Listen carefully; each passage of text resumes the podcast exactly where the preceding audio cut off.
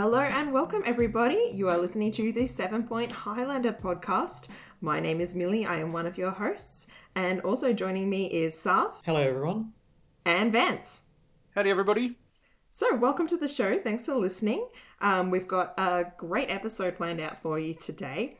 I'm just going to put a little bit of a note at the start here that we do have a winner of the Damping Sphere competition that we were holding earlier. Um, however, you'll need to listen till the end of the episode in order to get that.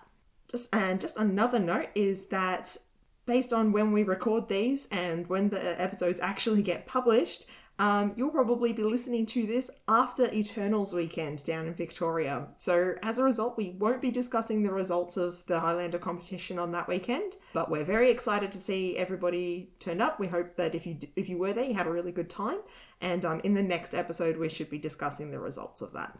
All right. So, the other thing that'll have happened by the time this episode goes up is that Battlebond will have just been released. Yay. We're pretty excited about some of the cards that we've got in this set because it looks like they've once again with the draft for like format fun set that they've released in the middle of the year, they've kind of gone for taking advantage of the ability to put cards into uh, vintage and legacy without having it go via modern or standard. So the power level's pretty pushed. So, um, this episode will be dedicated to a set review of Battlebond. We'll be taking a look at our cards that we think are going to make an impact or might have an impact um, on Seven Point Highlander.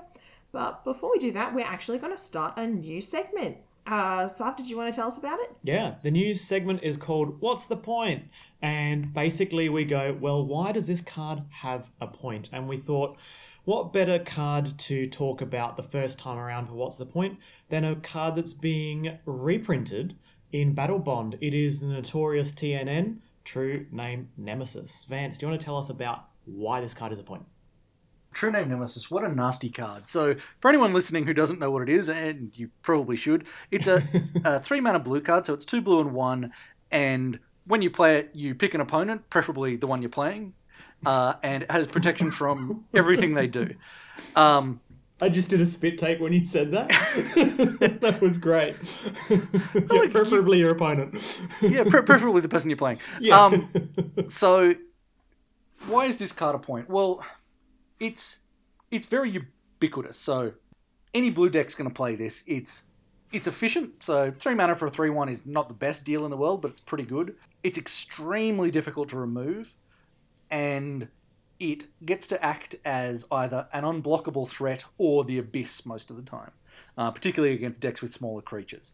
So you you know if you're playing Zoo or White Weenie or something and you swing into it, it's going to get to eat one of your creatures. You'll do a little bit of damage around the side, which can be a viable strategy, but if they've got anything else going on, it's pretty nasty. So why is it a point? There's one other card which I'll actually talk about uh, during the Battlebond review, which has been similar in the past, which is Morphling, which was a point because it was very efficient, hard to kill. Everyone played it.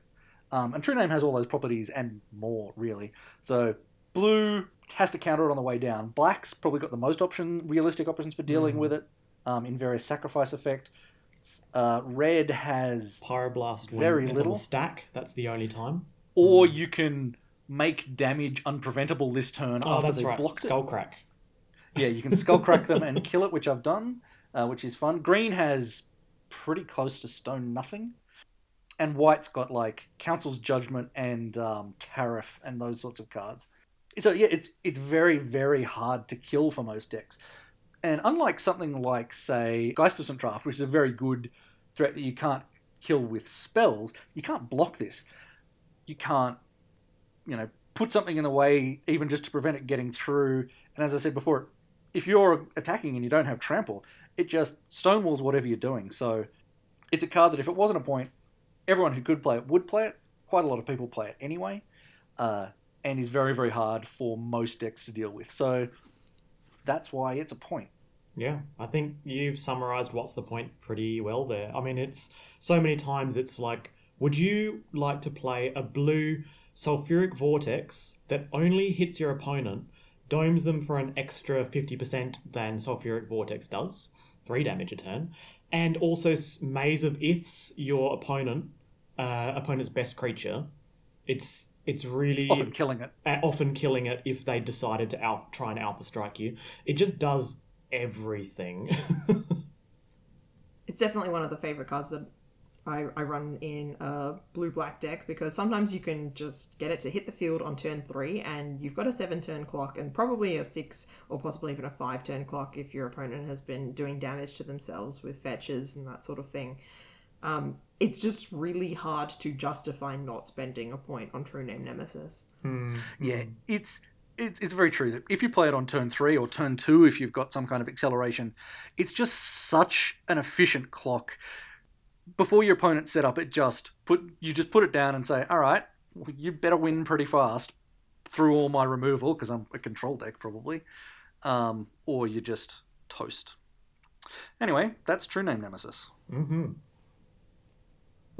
All right, thanks for that summary, guys.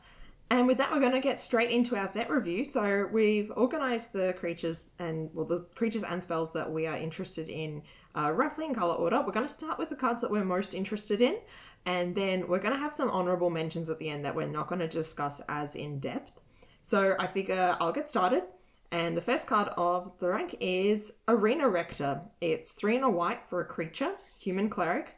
When Arena Rector dies, you may exile it. If you do, search your library for a Planeswalker card, put it onto the battlefield, then shuffle your library, and it's a 1 2.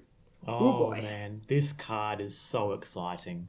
Now, I've seen a lot of people discussing the things that they want to uh, fetch out of their deck with Arena Rector, and it's you know when you're playing Academy Rector, because obviously that's the best comparison for this card.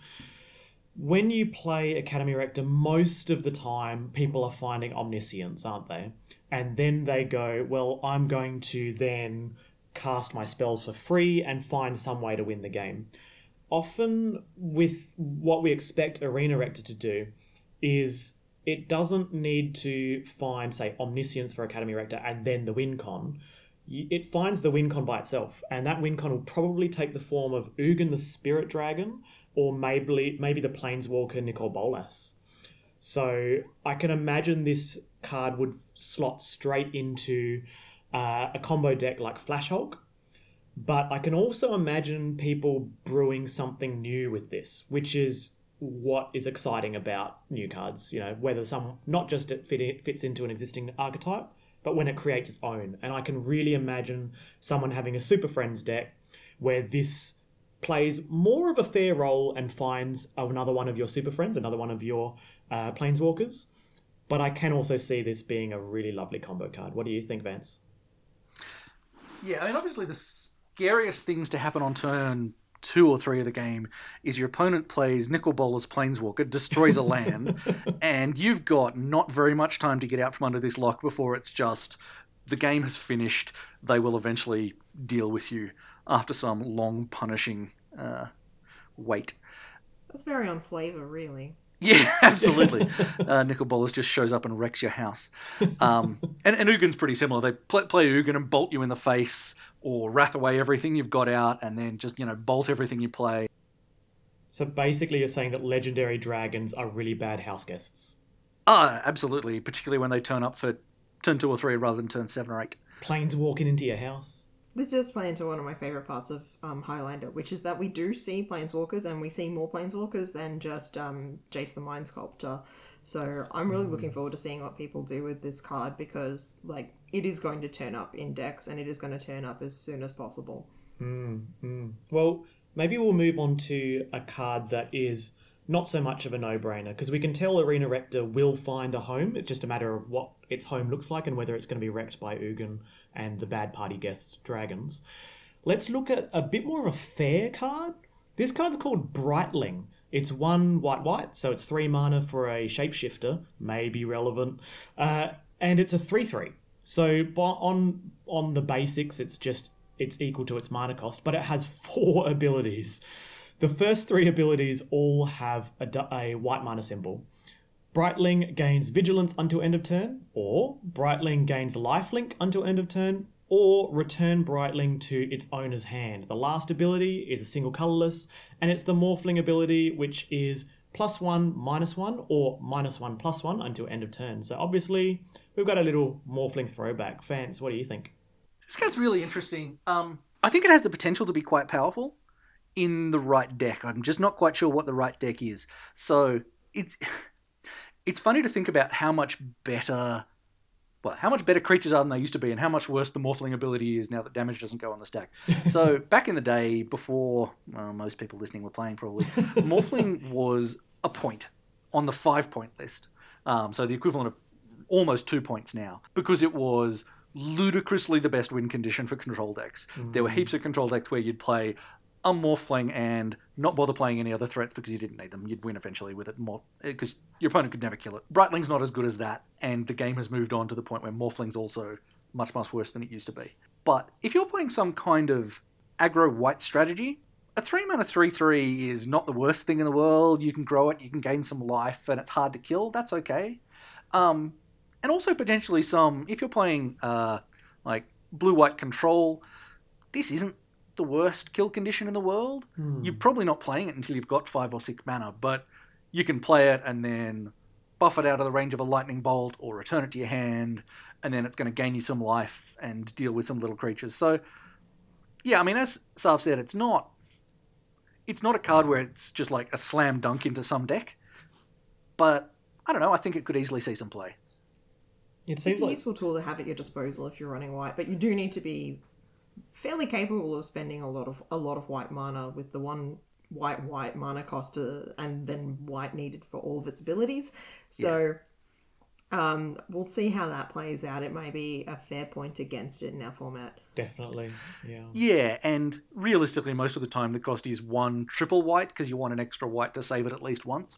True. true. Exactly. And I think that is its benefit in over the other lings. You know, there's been Torchling and Thornling, and this all of them were reminiscent of the actual Morphling and at five mana. And then we had Etherling, which was like a, an upgraded version of Morphling for the new rule set, and that was six mana. But this, I think, the selling point of this card is that it is three mana. So if it does see play, it's because it's three mana, not because it has any magical ability beyond the other lings, because the others all did something very, very similar. They just cost two more, more mana. Yeah, and two is a lot of mana. All right, so on to the next one, and uh, I will get Vance if you could read it for us. So the next one's called Together Forever. It costs white, white. It's an enchantment. Uh, when it enters the battlefield, you support two. So you put a plus one, plus one counter on each of up to two other target creatures. And its other ability is one, choose target creature with a counter on it. So one uh, colorless, choose target creature with a counter on it. When that creature dies this turn, return that card to its owner's hand. So, Millie, that sounds like a card with some interesting uh, text from a judge's point of view. yeah, when I first read it, I was I was a little underwhelmed. I was like, oh, we, we can kind of do some fun stuff with plus one plus one counters on it, I guess. And then I was like, wait, a counter. It doesn't care what sort of counter is Oh, on it. It could be any type of counter. It could be a plus one plus one counter, a minus one minus one counter. So it automatically is set up for any undying or persist card that's already um, hit the graveyard once. Um, more interestingly, um, it can it'll care about planeswalkers and their loyalty counters. Oh. So um, Gideon uh, or Sarkhan are the two planeswalkers I believe that tend to attack as creatures. Um, if someone finds a way to get rid of Gideon's indestructible or just destroy Sarkhan, um, then it will return them to your hand. Yeah, or if they make you sacrifice Gideon or something. Yeah, exactly. Um, it doesn't really care how it dies, just that it dies, and then it'll put, put it back in your hand. Um, I can't think of examples off the top of my head, but I'm sure we can all think of some cards across Magic's history that put miscellaneous kinds of counters on various creatures, be it for whatever reason to. I know that there's been arrow counters and Mm, thorn counters and who knows what else. Cumulative It upkeep counters. counters. what was that? Sorry. Cumulative upkeep counters. Oh, jeez. Oh, yeah. Look, I'm going deep. yeah um so it's a fun card it might enable some weird stuff i don't know that it's going to impact any known decks um it's just sort of a value engine kind of kind of card it some but it's mostly because it's so cheap it's just white white and it's instantly going to impact the battlefield if you've already got some creatures that really pushes it into the edge of hey this might see some play for me Yeah. Oh well, if I needed any more reason to play uh, Sarkhan in something, uh, I can see this being a, this being some kind of boost. I want to play. I want to play a planeswalker that's name is very similar to mine. I just want him to actually be playable. Maybe one day your your second will come.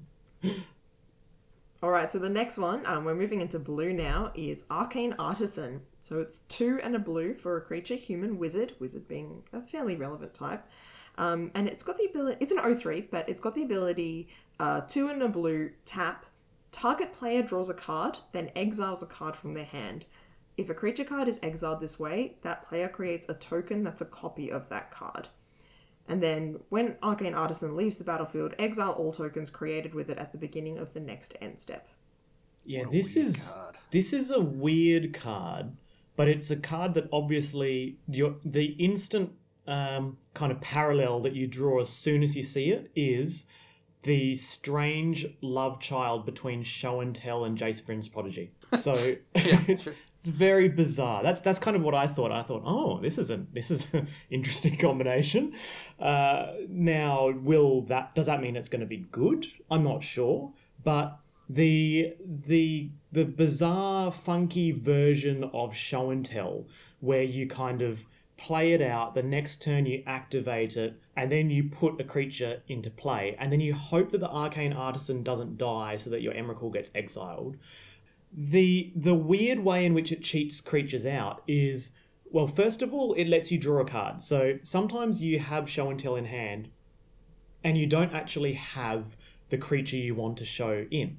But this gives you that Jace Vryn's Prodigy style ability to find a creature when you don't have one and you can always just exile another card and it's not a creature and it's not relevant. You're just using it as a really really overcosted loot on that particular Oh, that's a good point. I didn't think about it. It was just a bad loot. very that's true. strange, like bad loot.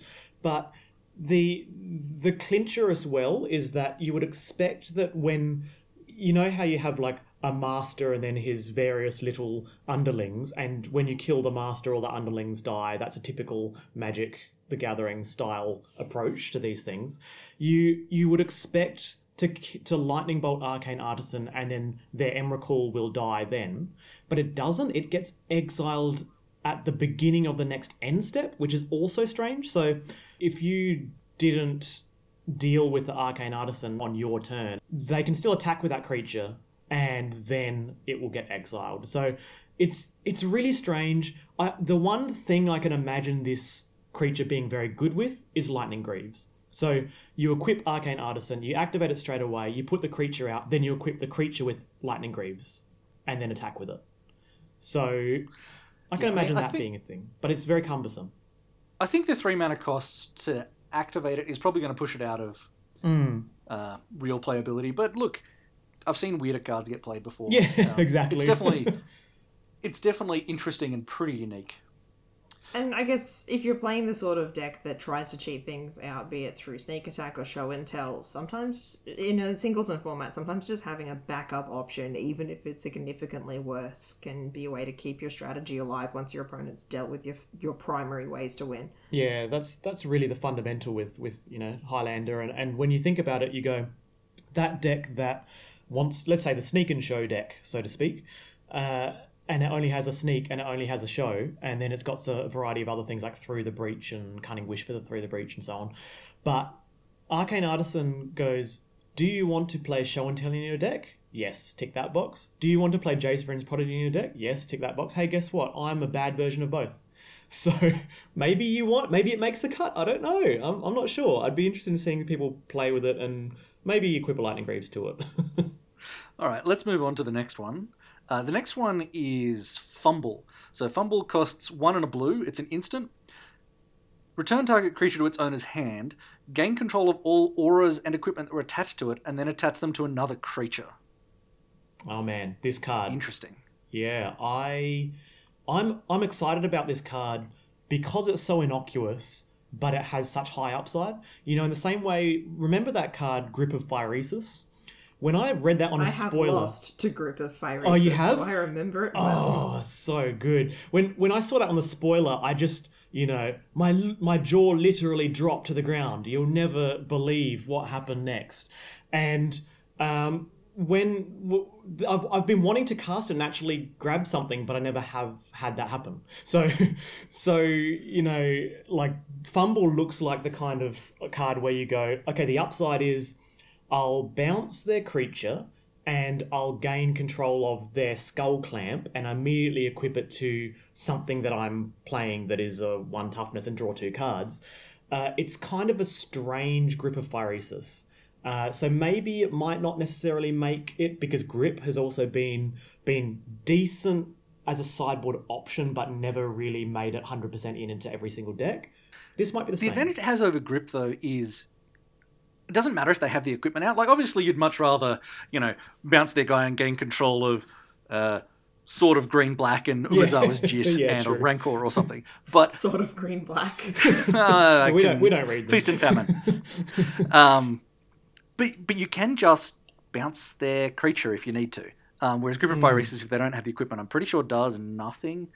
It does absolutely nothing. Grip of Yeah, point. if you're interested, it's uh, two and a blue for an instant, so it's already a bit more expensive there. And it says gain control of target equipment, then create a zero zero black germ creature token and attach that equipment to it. So it does have the advantage of like you don't need to try and target a creature, you just target the equipment and you you take it. Um, but yeah, like you said, if they don't have an equipment or if they're running like one copy of GT in their list, um, and that you never see it, you've just got a dead card. This card is Yeah. you're not going to be excited to play it as just an unsummon, but Well, you're right. I mean, like, hey, it's Grip, an Grip has made right? it into some sideboards, and and uh, as you've explained, I reckon you're right. Fumble is better than Grip of Phyresis, and if that's the case, maybe this will see play. And is Into the Roil the first half of Into the Roil is that playable? Well, probably is. You're never excited, but is Into the Roil plus gain control of an aura and equipment? That's the other boon, right? Aura. I don't know if Well, that's ever relevant. And it also gains control of multiple equipment. The Uh, is mine now. Yeah. yeah, there's, there's not a lot of auras that see play, but you will occasionally see a creature that's strapped up with, um, you know, a jit and a skull clamp, or a jit and a sword of some kind. Blue sword's not so good for you, um, but you can gain control of multiple things, and it has a mode that isn't just reliant on them having the equipment in play. So, Good point. um, you know, and how excited are you going to be to steal someone's Batterskull? It's great. Very. Yeah, and yeah, all equipment, all auras. I like it. Well, let's say playable. Yeah, definitely. All right, I'm going to read the next one. I'm really excited about this card. It is Spellseeker. It's two and a blue for a creature, human wizard. Again, more human wizards around. When Spellseeker enters the battlefield, you may search your library for an instant or sorcery card with converted mana 2 or less, reveal it, put it into your hand, then shuffle your library. This card is amazing. this card's pretty good. Um, there was actually a lot of discussion within the community that maybe this needed preemptive pointing, which I didn't agree with. Um, preemptive pointing has to be for pretty exciting reasons, but this card is very good. So, you know, just in terms of cards that it searches for that are points, you've got things like, well, you know, Ancestral Recall, Time Walk, Channel, Demonic Tutor, although tutoring for a tutor is not always the most exciting thing in the world. Um, Balance. I, I don't know Uh, there, there are a heap of pointed cards that this searches for, um, because of course one of the things that encourages a card to be worth points is that it's cheap. So this is more likely to fetch good pointed cards than not. It's a very powerful effect. It comes with a one-one body, which is not the best thing in the world, but it's not the worst. Um, you can fetch it up with Survival of the Fittest or Birthing Pod, and if you birthing pod it up, you've got a you know leftover three converted mana cost creature that you can pot into something more exciting next turn. Oh, So- that sounds so good. yeah, it really does. This card is going to be a bit nasty, I suspect. Is it worth a point? Ah, Maybe. So, I'd be interested to hear Sav's opinion on this as well, but Mm. you've got to compare it to things like Merchant Scroll, which I think we took the point off recently. Well, Merchant but I can Scroll is one. Uh, we're talking about Muddle the Mixture. Muddle the Mixture. Yeah, Muddle the Mixture. very similar to. Muddle. Yeah. Very, very Uh, similar. yeah, it, it's, it's very similar to Muddle. Uh, it gets a, a, a subset of the things Muddle gets, and is a 1 1 creature better than sometimes counter something? Well, maybe. It's it's kind of similar to Grim Tutor. It doesn't get as many things as Grim Tutor, but it doesn't deal you 3 damage. It's similar to some cards that have been taken off the points list and appear so far to be fine as zero points, but I don't know. Yeah. I wouldn't be surprised to see this get a point either in July or whenever um, Return to Return to Ravnica comes out. I also wouldn't be surprised for it not to get a point, you know, in six months. Basically, it's yeah, it's its status as a watch list kind of uh, possible offender is entirely based on its uh, combo potential. If this gets to get slammed into a variety of different decks like channel channel style decks that just need a critical mass of consistently finding their namesake card every single game in the early stages of the game, it will get a point because of that. You know, there's so many cards that are locked on the points list, like uh, Dark Petition. You know, they're, they're, they're locked on the points list solely so that combo decks have to pay to use them. But if it wasn't for combo decks, they'd be perfectly fine to run. Like, no, no one's running.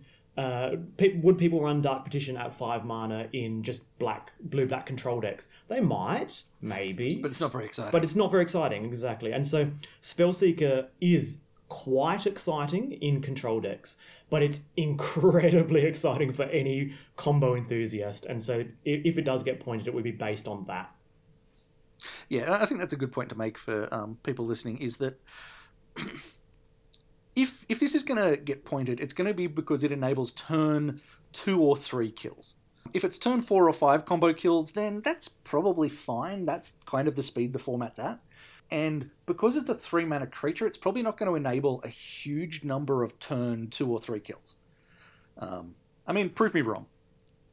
I We'll see I'm what excited to see meta. what people brew with it. Yeah, I- I'm excited to see someone just break the meta wide open with Spellseeker so that it's a no-brainer that it has to be pointed. Right now, it's we don't know because it's never seen the light of day yet, and and we just like to see it actually, you know, have a month in the meta and, and tell us whether it needs to be pointed. Basically, Spellseeker, please tell us. My hope is that somebody has been already doing some testing with it, Oh, and I'm sure so they have. as soon as Battlebond drops, they can pick up a copy, jam it in their deck, and start slinging an Eternals weekend, and we can immediately see what an impact it, it has.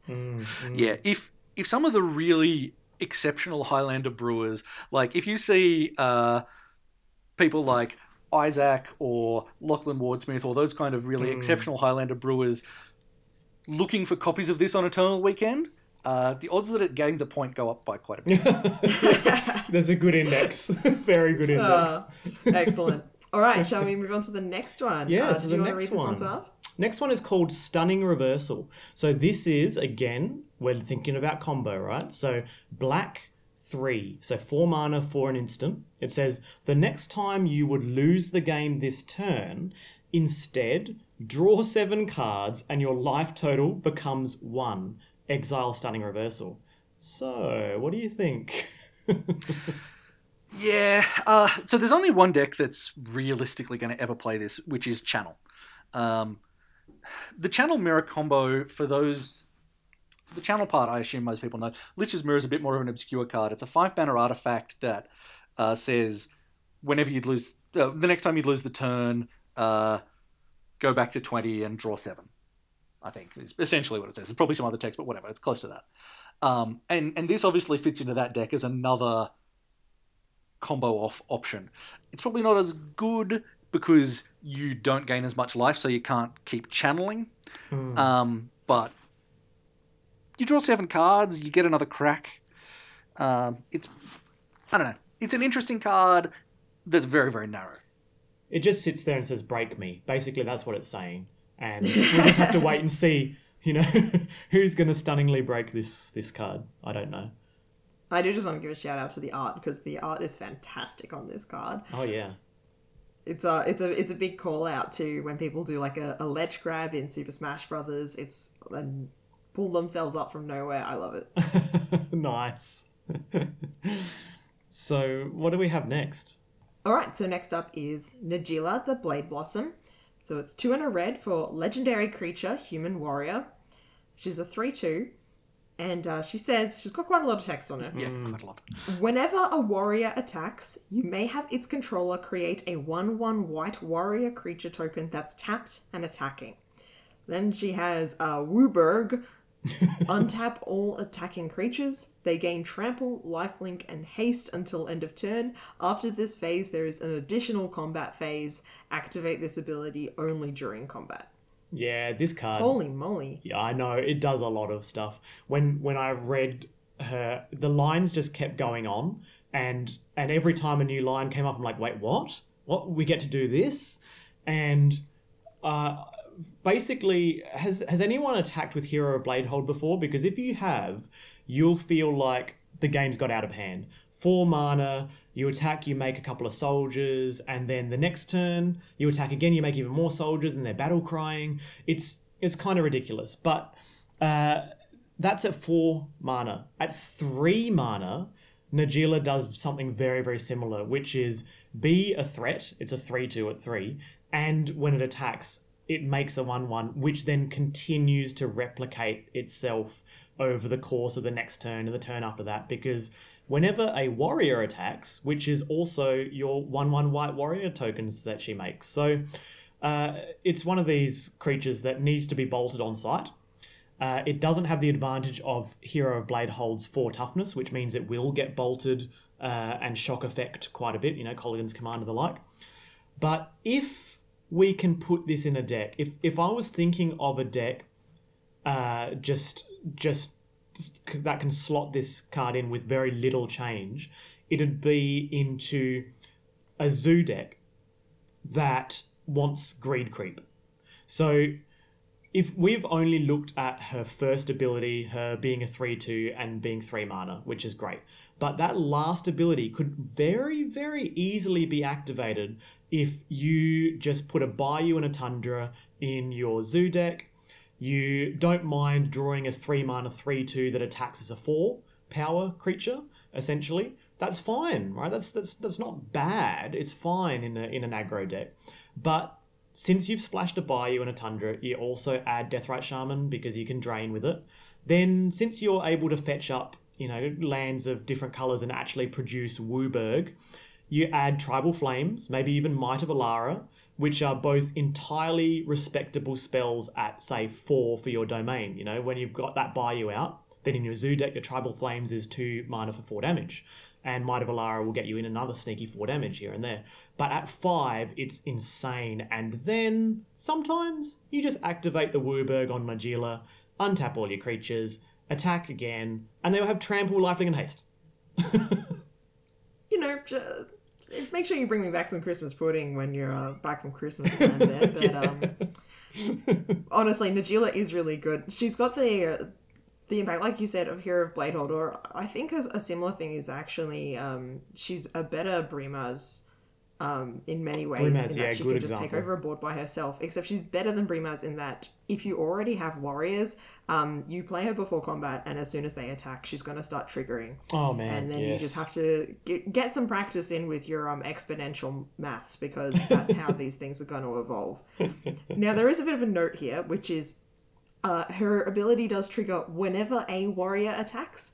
This does include your um, your opponent's uh, warriors, so make sure you tell them that uh, you are declining to let them have have a one one. It doesn't really matter, but um, they might ask you, so it's it's something to be to be wary of. Oh, that's hilarious. I mean, I have I've played Five Colors Zoo in Highlander before. Um, I've moved away from it because the mana base you don't need the extra colors basically. But yeah, look, it could be a thing. Um, although you probably play a volcanic instead of a tundra, but it could still be uh, an entirely valid thing to try and do. So yeah, our next card is a card called Pir's Whim. Uh, it's three and a green, and it's a sorcery. For each player, choose friend or foe. Uh, and there's a couple of these friend or foe cards in the set, but this is probably the most interesting one. Uh, each friend, i.e., self probably, searches their library for a land card and puts it onto the battlefield tap. Uh, then shuffles their library. Each foe sacrifices an artifact or enchantment they can. It, it it looked innocuous on the surface and looked like just one of those, hey, it's a multiplayer card, let's dismiss it. But if you look at it like you search your library for a land, any land, not just basic land, and put it onto the battlefield tapped, and your opponent sacrifices an artifact or enchantment, of which most in most cases they only have one in Highlander, unless there's some kind of bizarre enchantress deck, or you know you've got all three of your equipment out. But basically, it's going Nice to hit damping one. sphere you had there. Yeah. If something happened, happened to, to it. it. um, that was preventing my academy pro tapping for multiple mana. Uh, so es- essentially, in my opinion, if Reap and Sow is playable, then Pir's Whim is playable. I, I'm not saying it's good, but Reap and Sow is has definitely seen play, especially as a card in Tolarian Draw Sevens, which basically always wanted to see its Tolarian Academy. In games where you didn't see a Tolarian Academy, you're having a bad day. But when you do see it, and it has re- so much redundancy to find it, then you get to go off. So this is a land tutor, and it, it is another way to just find your pointed cards. So whenever you add a new card to Highlander, which is a zero point way of finding something that, that is worth one or more points, then it's really important to consider it as a potential card in your deck building. So whilst it is an expensive land tutor, um, especially if you're uh, playing a deck that values land, and oftentimes the land you're finding taps for a lot of mana anyway, if you're that kind of a deck, then it probably is okay at at three and green. And there's also this kind of incidental hate, like we were saying, you know, Millie saying with Damping Sphere. Imagine this you're playing a, a Tolarian Draw 7 style of deck. Your opponent has Damping Sphere out, and you go, Well, my out is to find my academy. You draw Pir's Whim. You find Tolarian Academy, and but wait, there's more. They have to sacrifice their Damping Sphere because it's the only artifact or enchantment they control, and it unlocks your uh, lands to tap for more mana. So, I think I think this is playable. It's not always going to go down that way, but every time it does, you're just going to feel like a very powerful magician. yes, definitely. So next on our list, uh, we're into the gold cards. This one's called Archon of Valor's Reach, uh, and it's four white green for a creature dash Archon. I don't know why it's not an angel, but you know, such is life. Um, it has flying vigilance and trample. Uh, as Archon of Valor's Reach enters the battlefield, choose artifact, enchantment, instant, sorcery, or planeswalker. Players can't cast spells of the chosen type, and it's a 5 6. All right, so uh, it's a big body. It's got three relevant abilities for having a big body, um, but the reason to play it is that ability to lock out a spell type, essentially. Um, choosing instant seems very powerful um, to, as a way to immediately protect it and then start swinging. Um, and if you have any way to make copies of it, then you can pretty much lock the game down. you do have to be careful because it affects both players. Um, so don't choose instant and then try to path to exile something in its way because that's just not going to work. You're going to get yourself a warning there. Um, Is that going to be a meme where it's like, who would win, instant or one reachy boy? um, so yeah, like it's an interesting card. We haven't had too many of these like entire type lockout effects. Um, but it is six mana, so if you're if you're playing this, you want to untap and win pretty much. And there's a couple of decks that could plausibly slot this in. It might be something that Elves wants against in the sideboard against certain strategies because you can uh, Green Sun Zenith for it and whatever. And against some decks, if you just say no more artifacts, they're going to have a pretty um, sad time. And some reanimated decks might consider playing something like this as uh, a way to lock out certain categories of opponent. Um, so if your opponent's got lots of counterspells and you say no more instants, uh, it's going to be very easy to get your giant fatties into play. Well, I'm going to bring us a card that I'm very excited about. It's called Azra Oddsmaker. So it's 1 BR, so the Kolaghan's Command mana cost, for an Azra warrior, and the Azra are, I guess, some kind of half demon type uh, creatures. And it's a 3 3. So you're on parity with mana cost, but this is the ability, very, very specific. At the beginning of combat on your turn, you may discard a card. If you do, choose a creature. Whenever that creature deals combat damage to a player this turn, you draw two cards. Interesting, hey? Two cards. Two cards is pretty good. Yeah. And I mean, this is an interesting ability. Obviously, you're at risk of getting two for one if they, you know, you choose your Kird Ape and they lightning bolt it, and then you don't get to draw any cards and are a little bit sad. But there's a lot of situations where, as an aggro deck, and this is definitely a card that wants to go in uh, aggro style decks, I think, you've got, you know, excess lands or your opponent's played something that means you can't cast instants anymore or whatever, and you're, you're essentially discarding a blank and yeah, maybe they'll kill the creature, or maybe it incentivizes them to block the creature that you've targeted, but sometimes they can't, and you get to draw two potentially new exciting cards in re- place of your, you know, fourth fetch land or something. Mm, it's a Um, weird rummage, very very weird rummage, and it it's kind of comparable to, you know, when you call something a magpie because it hits the player and you draw a card. It's kind of like that with a little bit of an investment because you might get blown out. But at the end of the day, the the ability is also a static ability. So if you've got other creatures out and if you're playing BR, then you're probably you probably have you know a blood soaked champion or a or a bloodghast or something out. Then when you play this, it immediately can trigger at the beginning of combat for your other creature. And it's pretty free to put it on a, uh, a blood soaked champion Mm, mm. that you can just get back, or if you've got any sort of decent evasion. Then... Alright, so the next card is Last One Standing. It's one black red, again, for a sorcery, and it's choose a creature at random, then destroy the rest. Pretty simple. Yeah, I think it's it's one of those those cards with just a you know single not a single line of text, but you know one sentence, and I think it's probably comparable to you know how people were really uh, going crazy over Bontu's Last Reckoning because it's a three uh, converted mana cost sweeper with some kind of condition, and in that case the condition was you better win this turn because next turn you're not going to be doing anything and you're probably going to get ruffle stomped. Uh, the thing is here, I think the the condition could be steeper because when you're thinking of wrathing away the board, you don't really, you very rarely think, I'm going to wrath away the board, but I don't mind if one creature is around. Like you're casting a wrath because you are going to die and you need to make sure that you stabilize.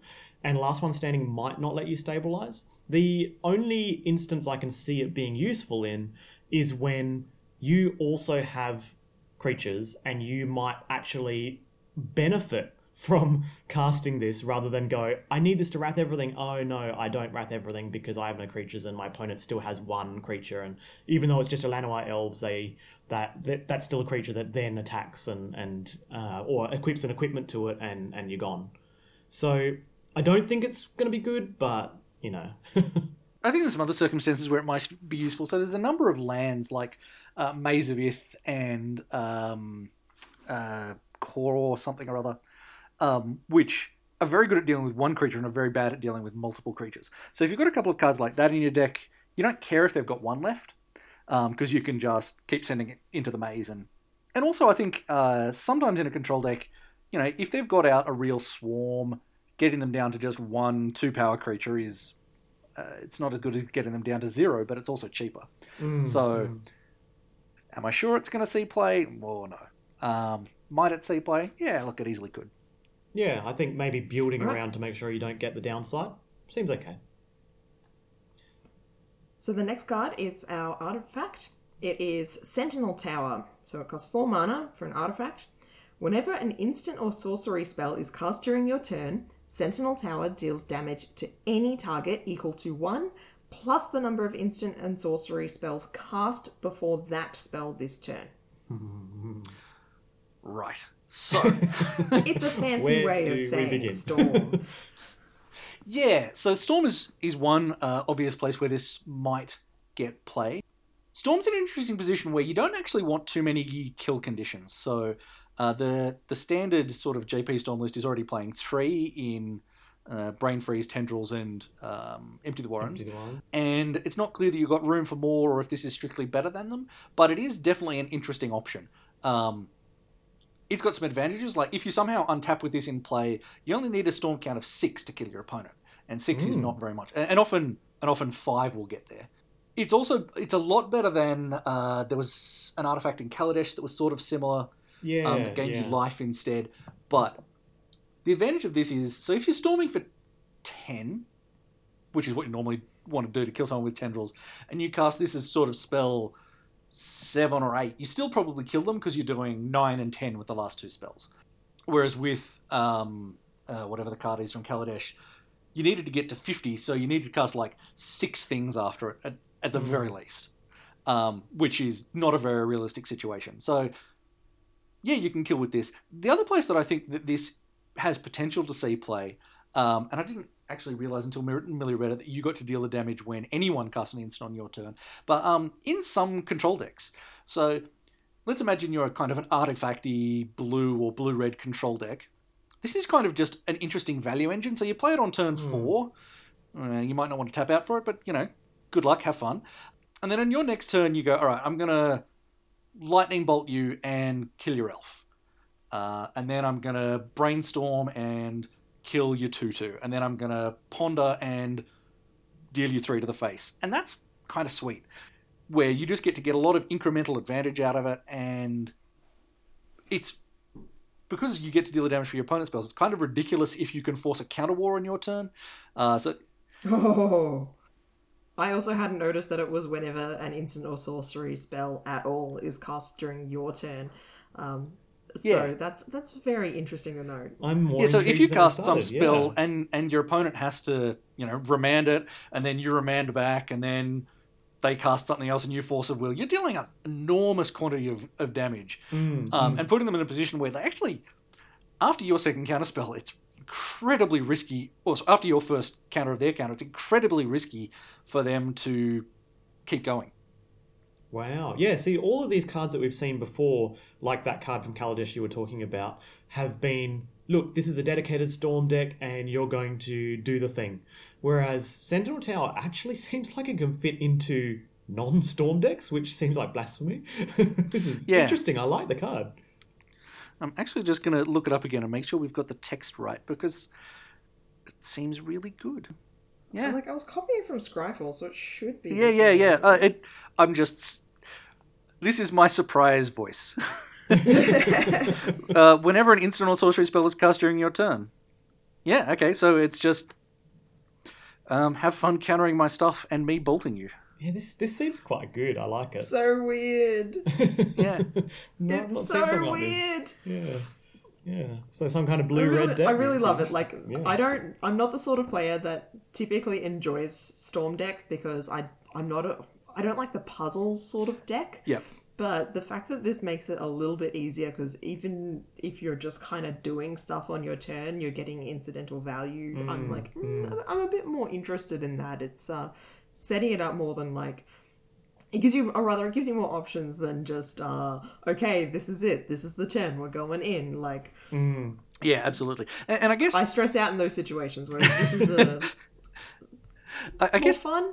thinking about it, um, because it's designed for a two-headed giant play, it makes sense that you want to be able to benefit when your other head casts instants or sorceries during your shared turn.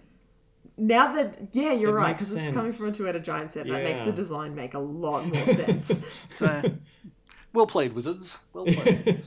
well done.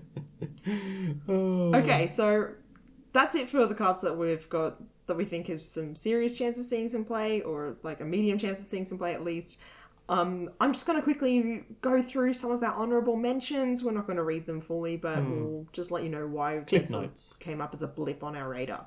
Will Kenrith. Now, there are actually two planeswalkers in this set, but um, we just didn't see that Rowan had much to offer. But Will Kenrith, um, he's four blue blue for a planeswalker. He comes in at four. Um, his two main abilities are plus two and minus two. Um, and his ultimate is interesting, so Yeah, I think this this six card is mana, though. yeah six mana is probably gonna push him out, but his his plus two manages two creatures in an aggro uh, against an aggro deck, which is good. His minus two reduces your cost of spells, which could be combo-rific, but also draws two cards, allowing you to power a combo. I think he's kind of similar to Tamiyo, where they're good at managing creatures, they draw you cards, but they cost quite a lot, so only in a very specific deck does he want to get played. But six the payoffs are is huge. an awful lot for a planeswalker in Highlander. Um, like six mana Elspeth, who is still definitely the best six mana planeswalker, sees Mm, Yes. No play. Uh, I think six mana Chandra sees play in big red, but that's because it's red. Um, I would love to see this card see play, or some of the other partners, but I think Wizards have costed them all all the partner cards fairly cautiously. Yeah, for Commander, I assume. good play. But if you're going to spend six mana on a planeswalker, you've probably got better options. Yeah. Um, then we've got Mindblade Render. Um, so that's one and a black for a one three creature, an Azra warrior. Um, it's it's sort of a magpie, I guess. Yeah, it's a bizarre magpie, right? So you get to draw a card and lose a life when it deal when a warrior deals combat damage to opponents. So very kind of specific, but I think that a one three in a format full of two ones and one ones is going to be quite able to consistently attack through in the early game, but uh, the comparison I have is it's it's like Jon Finkel, right? So Finkel costs three for this kind of magpie effect, but it has evasion. So you take away evasion and you take away one mana, Mindblade Render. But the thing is, is that good enough? I think aggro doesn't want it. Mm, I don't know. Control doesn't want it. It doesn't have evasion. It's just kind of probably in a strange spot and probably won't get played. She's also she's never going to draw you more than one card a turn by the way that they've worded the ability. Yeah. Because it's whenever your opponent's dealt damage, if any of that damage was dealt by a, war- a warrior, combat damage is dealt all at once. So Hmm. I think that's how it works out. I, I didn't actually think to check that, and the FAQ for the set isn't quite out yet. But Unless some of your warriors have first strike, uh, is the only way I can see it. yeah, exactly. All right. Now the next one, I am going to read it entirely. and that's because its text is mind-boggling. This is Grothama, all devouring. It's three green green for a 10-8 legendary creature worm. And when it's on the battlefield, other creatures have, whenever this creature attacks, you may have it fight Grothama, all devouring. When Grothama leaves the battlefield, each player draws cards equal to the amount of damage dealt to Grothama this turn by sources they controlled. Oh, I'm so confused. yeah, it's, a really so strange, creature. strange. Basically, Basically, the, the, the, only flavor reason, of it is yeah, yeah, all your opponent's creatures have to team up to deal damage to this thing to kill it because it's a 10 it's a 5 mana 10 8 um, they'll probably all die but if they manage to kill Grothama then they'll draw probably at least 8 cards unless they used a death touch ability I, I can't see this being in a Highlander deck maybe Yeah. or maybe not a 7 point Highlander deck let's say that Someone, think- basically, someone is going to make a combo with this. Someone will do something. I'm not saying it's good, but they're going to have creatures. They're going to attack with their own creatures, which are then going to target their own Grothama, and uh, they're going to use that to draw a bunch of cards. I, I don't know. Something will happen. I'm not saying it's good though. I mean, if you're playing some kind of um, what, what's the what's the bird that does this? Um, yeah, The swans. of, swans of Bryn Argoll. Argoll. if, if you're playing Swans of Bryn Argoll and uh, Seismic Assault and those sorts of cards, this is kind of another Swan with a bunch of weird additional text. So maybe yeah, there's it something doesn't crazy end that up happens working there. quite as well as you want it to work. it you doesn't. flicker it and stuff. It's it's just a strange card, so Yeah, it's weird. Best left to EDH. yeah, we might let the commanders, the commander player sort it out. Speaking of commanders, the last one that was on our list was Rushblade Commander. It's black red for a two-two. Warriors have haste, Yeah, this. or rather, warriors your team controls have haste. Your team controls, yeah. I am on my team by myself, forever alone. Uh, when when I look at Rushblade Commander, I thought it was good because I'm thinking, oh yeah, it's a two for a two-two with haste, and it's going to give your Bloodsoaked Champion haste as well. Oh wait a second, Bloodsoaked Champion's Oh. raid triggers after the ah. just it's just a bit of a nombo, Yeah. and it doesn't Yeah. do what you want it to do, so it's probably not good. Two mana two twos aren't where you want to be in an aggressive deck, unless they've got much better abilities than that. Unless you're curving this into um, the the warrior that makes more warriors. Into Oh, Najeela. Najeela, yeah, that's name. right. Yeah, Najeela, like if you can guarantee that you're going to play this on turn two and then play Najeela on turn three, uh, that's amazing. But geez, that's a hard setup. Yeah, I, I've actually got one more uh, that wasn't on. Well, that was further up our list and confused us all. Um, Virtus's Maneuver, which is a three mana spell that it's one of the friend or foe ones. So basically, you get to return a creature from your graveyard, and your opponents get to sacrifice a creature. It's kind of like uh, the Rise, half of Rise Fall, Yeah. but probably not as good. Um, it's it's the sort of card that could see some marginal play, but it's not very exciting. So yeah, that wraps up our Battlebond set review. Um, we hope that you got excited by some of the cards in here. Um, I don't think it's got quite as many uh, hitters as Dominaria did, but it's got some interesting options, which tends to happen when they're releasing cards that aren't going to be seeing standard or modern play. So, Yeah, I think it's definitely got some gems in there, and I mean, compared to Dominaria, this set's like fifty percent reprints or something, so it was never going to have quite as many. exactly, exactly. So, uh, hopefully, we see some of these cards in play at Eternals weekend, which uh, sadly I will not be in attendance at because I will be going to GP Vegas. Not Um, that Sav, sad. you'll be at Eternals I'll be there. I'm ready to see people's cool brews. Excellent. And uh, speaking of GP Vegas, that brings us to the winner of our competition. So we saw all of your suggestions for what decks should be taken to America to sell the format to our overseas brethren, and um, we discussed the options and the reasons that people gave, and we landed on a winner. Drum roll. The winner is Micah Daly Carey. So Congratulations. Whee! congratulations, Micah. Hooray! um, he suggested he suggested uh, mid-range Jund, and the reason given was it's that interactive creature decks make for really engaging games and are fun to play blind because all your top decks are great. Also, never underestimate people's desires to Jund them right out. Um, Jund is a, a really good deck. Um, I think we're going to go for the a similar list to the one that Chris Addy won nationals with uh, last year, which has, is a great deck with a lot of options. Uh, it's got a lot of play to it. It's got sweet points because its points are uh, Strip Mine, Wasteland, Demonic Tutor, and Crop rotation or something? I can't remember. yeah, or something. Something- It's also got a Sensei's Divining top in that list because it's, it's Oh, uh, top, that's before right, we yes. pointed that. Yeah.